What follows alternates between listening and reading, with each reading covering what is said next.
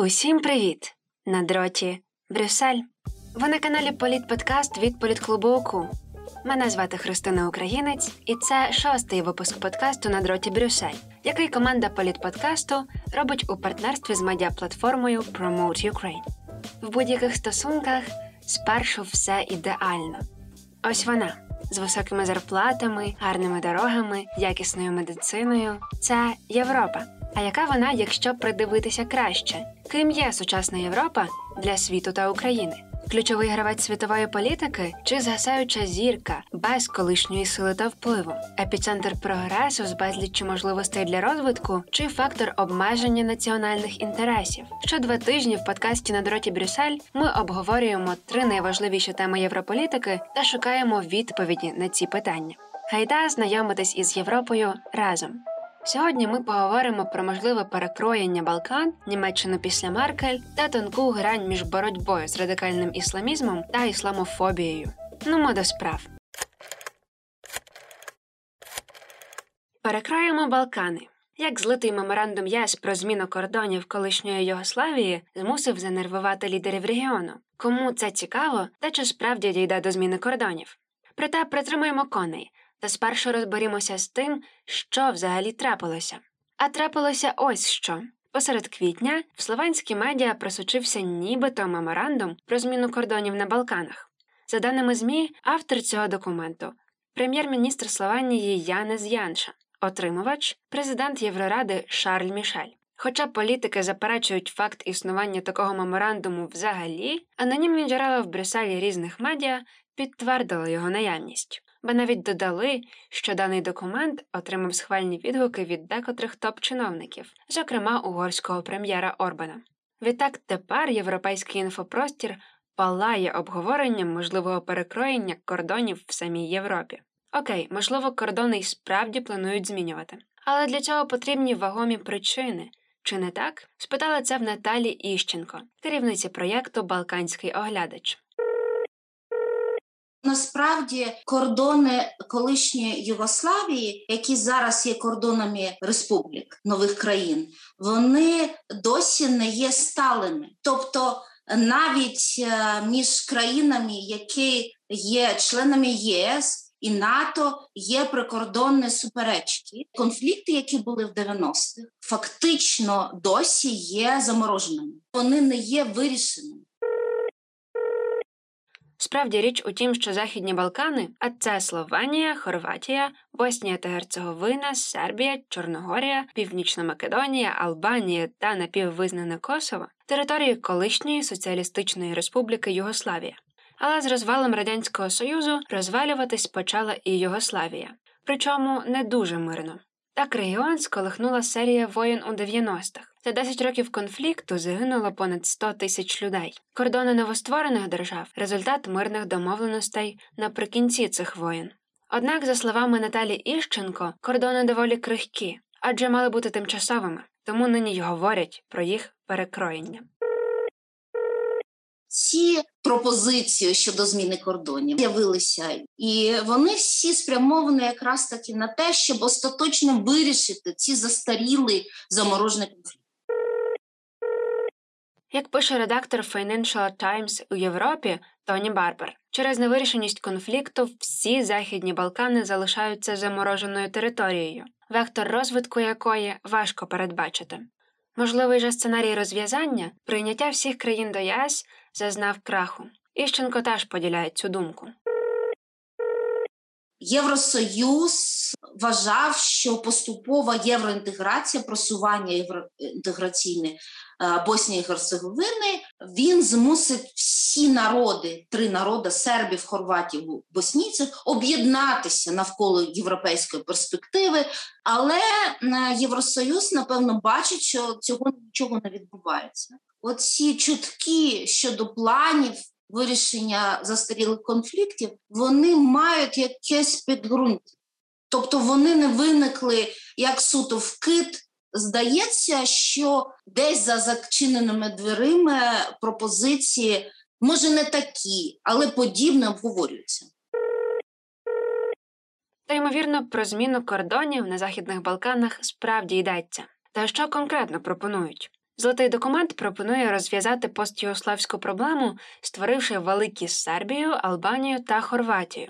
Автори хочуть приєднати Автономну Сербську Республіку Боснії до Сербії, кантони Боснії з переважно хорватським населенням інтегрувати в Хорватію, а напіввизнане Косово об'єднати з Албанією. Такий сценарій вплине на кордони п'яти з дев'яти держав регіону.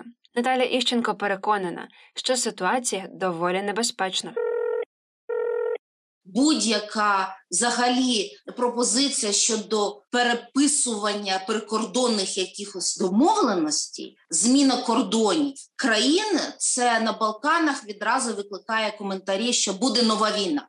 Ви розумієте, не буде дарма тримати Євросоюз свої війська в Боснії і Герцеговіні, а НАТО тримати доволі такий великий контингент а, з підтримки миру сил в Косово.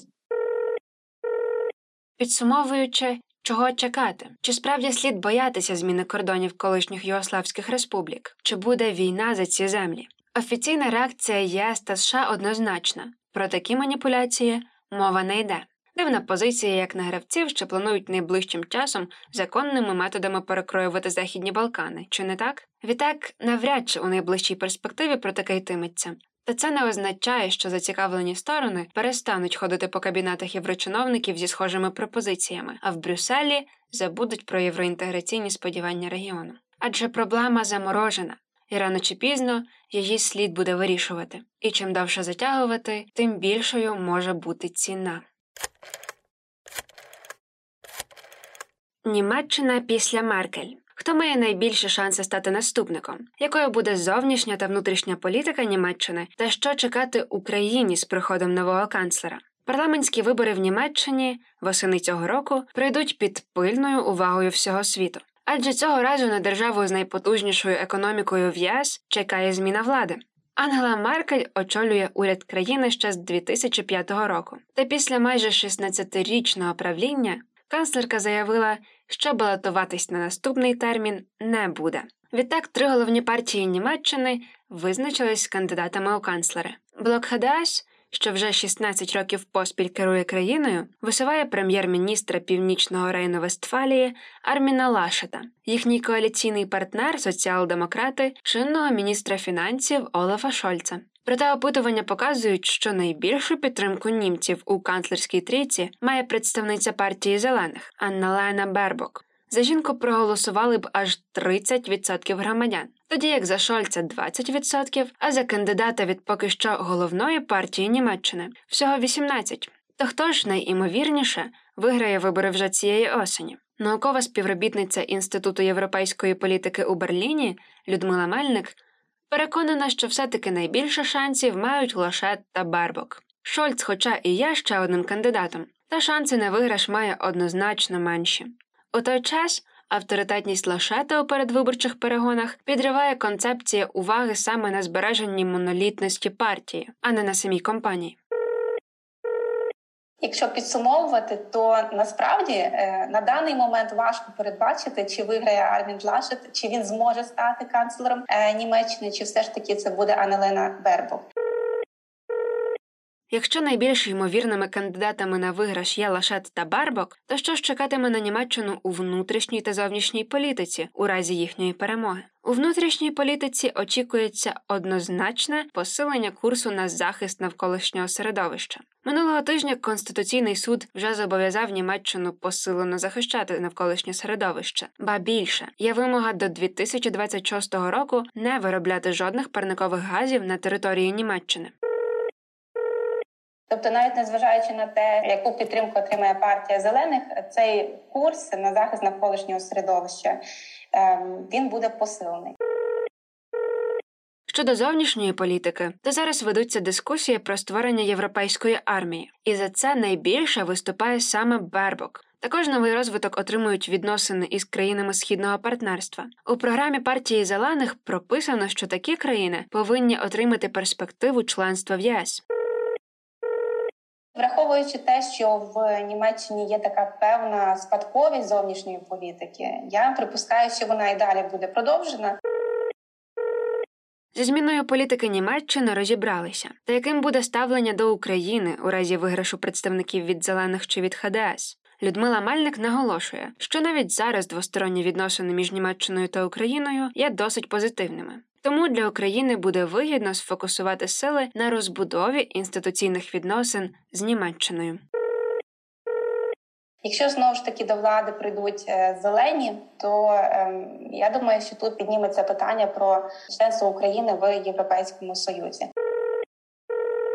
Тож поки маємо двох основних кандидатів на крісло канцлера Німеччини Арміна Лашета та Аннелену Бербок, а також досить позитивні прогнози у разі їх виграшу. Німеччина і надалі залишатиметься однією з найвпливовіших країн у Європі.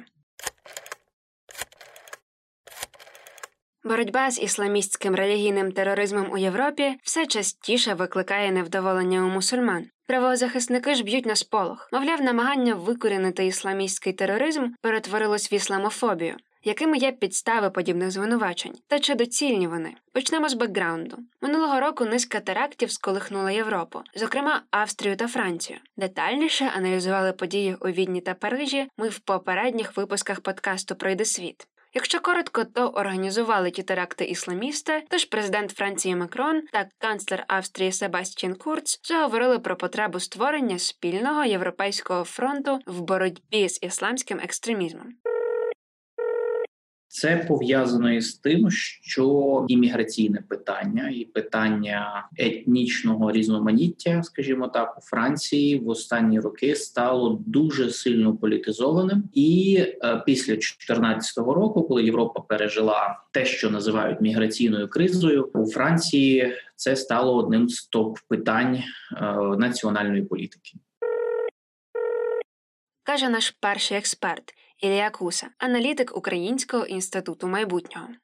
Поштовхом до свіжих дискусій на цю тему стали недавні події у Франції. Річ у тім, що уряд Макрона оприлюднив плани щодо нового антитерористичного законодавства. Воно дозволить владі більш систематично контролювати поведінку в інтернеті людей, які мають доступ до екстремістського контенту. Про різні види боротьби з цифровим тероризмом у Європі ми вже розповідали в третьому випуску подкасту на дроті Брюссель. Макрон не приховував того, що Франція держава секулярна, коли в країні спалахнув конфлікт щодо карикатур на пророка Мухаммада. Йому навіть вдалося примиритися з частиною місцевих мусульман, які підписали хартію республіканських цінностей, де визнали Францію державою світських цінностей.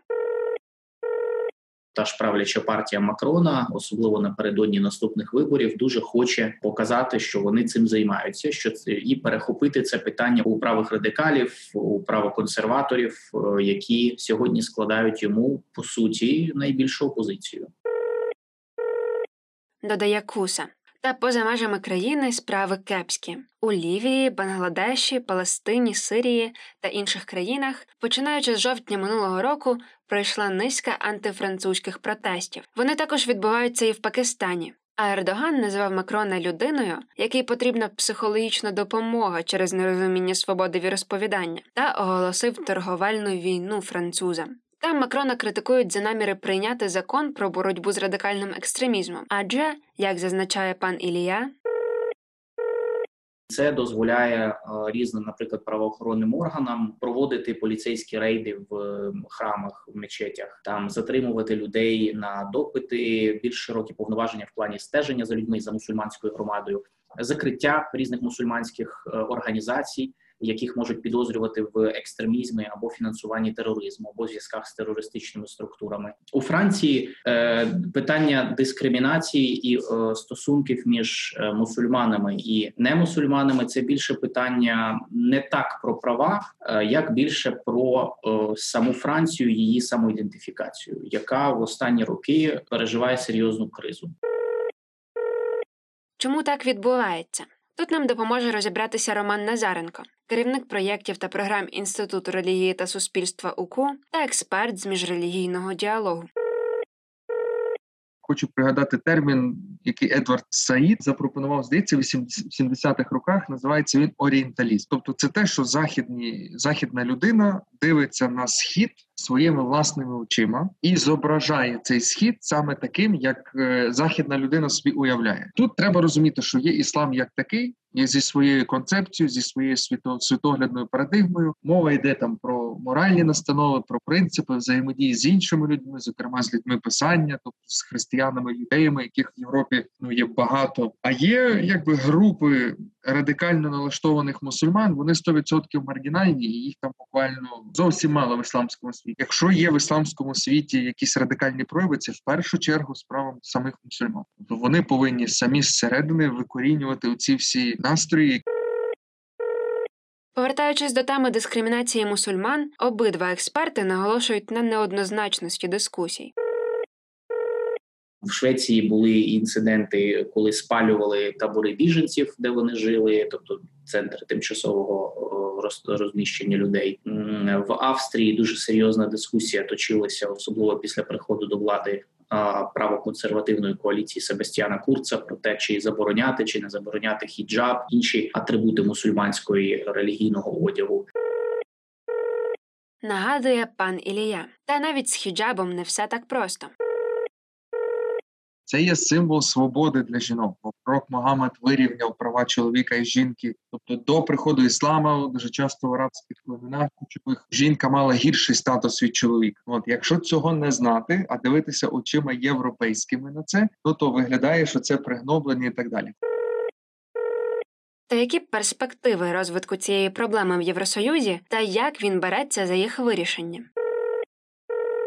Якогось ефективного варіанту, який би всіх влаштовував, немає. Я так розумію, що в останні роки Європейський союз вирішив віддати ці питання просто ну національним органам, тобто вирішуйте, як хочете. Тут ми переходимо до вічної дискусії про те, чи можна приносити в жертву права людини заради національної безпеки ісламська парадигма мислення не піддається витісненню. Саме тому сирійці, умовно кажучи, які приїжджають в Європу, вони не стануть на наступний день німцями. Найбільша зброя проти різного роду стереотипів або різного роду неправильних уявлень або викривлених уявлень про ту чи іншу релігію. Це є просвітництво. Як підсумок, це має бути рух з двох сторін. Європа, скажімо так, жила в страху по відношенню до ісламського тероризму, навали ісламської все решта. Але як зараз е, пандемія вийшла на перше коло, я не чую жодних проявів цього страху перед ісламом і так далі. Тобто, засоби масової інформації з перших шпальт ці теми позабирали. Питання, чому ну це комусь вигідно.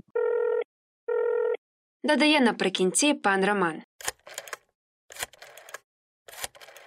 Ось такий він сьогодні. Брюссель на дроті. Загрозою нового перекроїння Балкан, майбутнім без Меркель та незакритим ісламським питанням. Над випуском працювали журналісти Данило Карпа, Мар'яна Гуменна, Христина Дмитришин, редактор Данило Карпа, звукорежисер Дмитро Копильців, дизайн обкладинки Анастасія Городачна. Підписуйтесь на Політподкаст в Apple та Google Podcasts, CastBox, НВ подкастах, Megogo, YouTube та інших подкаст-платформах. Почуємось!